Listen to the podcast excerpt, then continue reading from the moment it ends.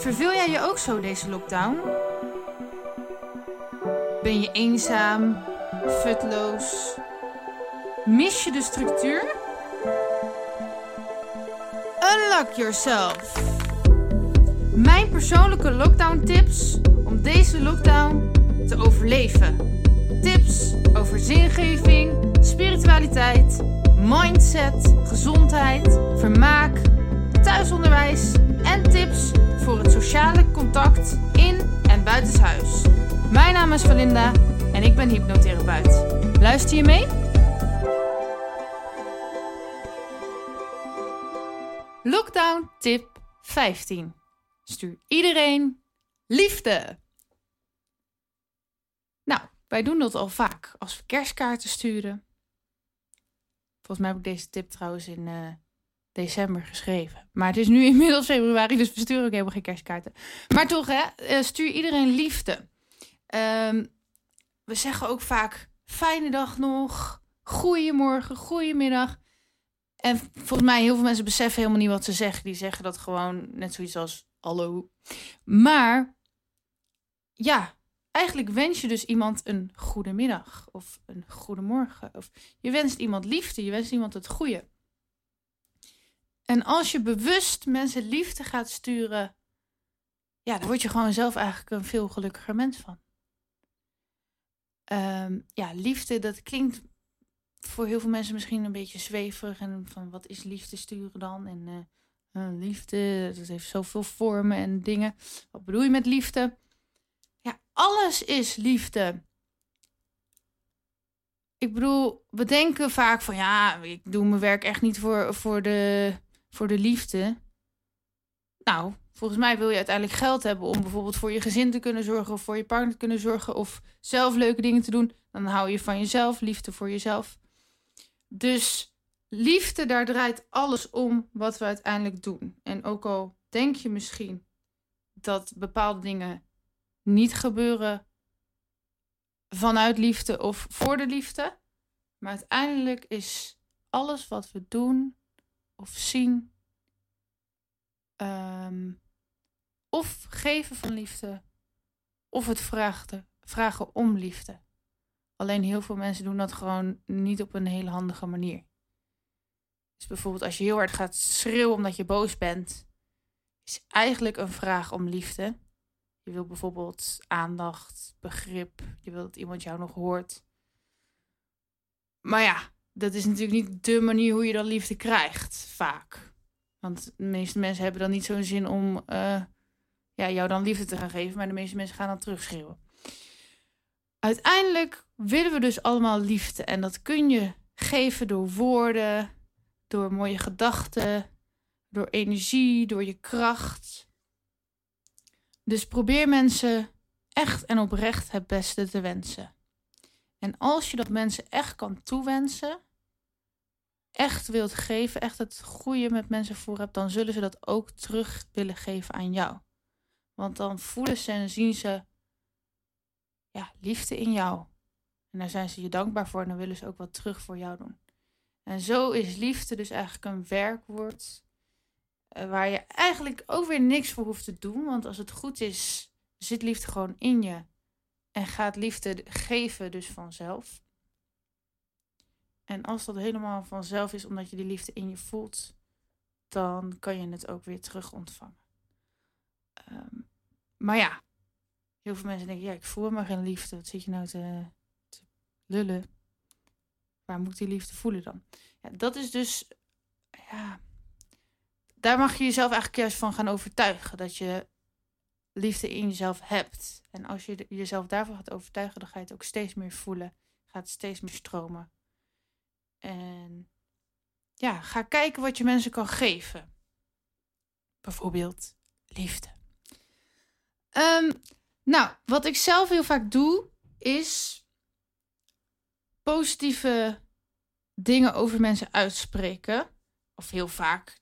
Ik ga ze er ook niet mee vol slijmen of zo. Maar uh, ik vind het leuk om mensen complimenten te geven. Ik vind het leuk om te zeggen dat ik in mensen geloof. En soms dan ja, heb ik opeens zo'n ingeving. En dan stuur ik appjes naar mensen waarin ik ja, voor ze bid, zeg maar. En ja, bidden is ook weer iets waar heel veel oordeel op ligt. Eh, vroeger was ik heel erg gelovig, heel erg christelijk. Ik wilde zelfs mijn eigen kerk beginnen. Inmiddels ben ik nog wel, ik geloof nog wel in iets, maar het is meer spiritueel geworden dan echt volgens de christelijke dogma's. Maar ik geloof nog steeds in bidden. Want ook al zou er niet echt een God bestaan. En wat en wie God dan is, dat is weer een heel ander ingewikkeld verhaal, wat ik wel een andere keer uitleg. Maar of die nou wel of niet bestaat, als jij positieve wensen naar iemand stuurt, en dat is eigenlijk wat je doet met bidden, dan doen die woorden iets met iemand. Eigenlijk zijn woorden een soort van magie. Ja, het is energie die, die iets doet met mensen. Een soort toverspreuken zijn het eigenlijk.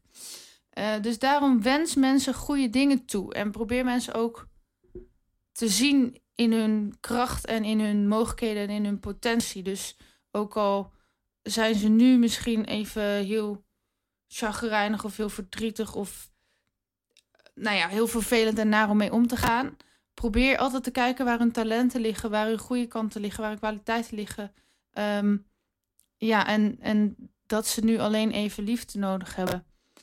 En probeer dan over hun weer dingen uit te spreken dat je in ze gelooft, zodat ze dat zelf ook weer gaan voelen en zien. Want dat werkt gewoon super goed. En dat heeft voor mij ook gewerkt. Dus er waren mensen die in mij geloofden. Heel vaak ook niet. Toen moest ik het echt uit mezelf helemaal halen. Maar gelukkig kwam ik ook mensen tegen die wel in mij geloofden. En die wel over mij uitspraken waar ik goed in ben, wat ik kan, of die dat in mij zagen.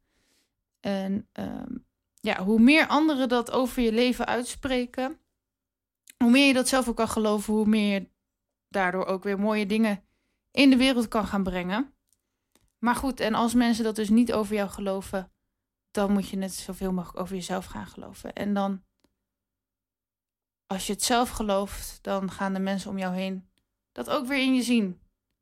Dus dat is eigenlijk het mooie. Het is de hele tijd een soort van spiegel uh, tussen wat je over jezelf gelooft en wat mensen in jou zien.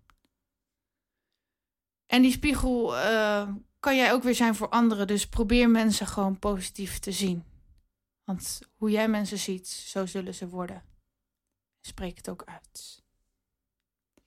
Dus voor jou. Jij bent liefde. Of je het nou wil, gelooft, voelt of niet. Ik zie jou als liefde, als licht. Onschuldig, maar wel verantwoordelijk en sterk om alles te dragen wat er op je pad komt. Kwetsbaar en krachtig, gelijk aan mezelf. Dus we staan niet, ik ben niet boven jou, jij niet boven mij. We zijn gelijk. Dus ik ben ook kwetsbaar en krachtig. En kwetsbaarheid is ook een kracht. Ik geloof dat je talent hebt en heel veel mogelijkheden om superveel mooie en goede dingen te doen voor de wereld.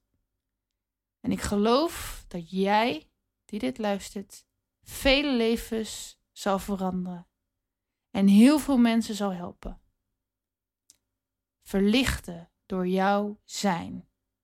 Dus doordat jij je liefde voelt, ga je dat ook aan andere mensen geven. En gaan andere mensen zich ook geliefd voelen. Dus ik heb toch godsdienst gestudeerd. Zoals Jezus ooit zei: sta op en loop.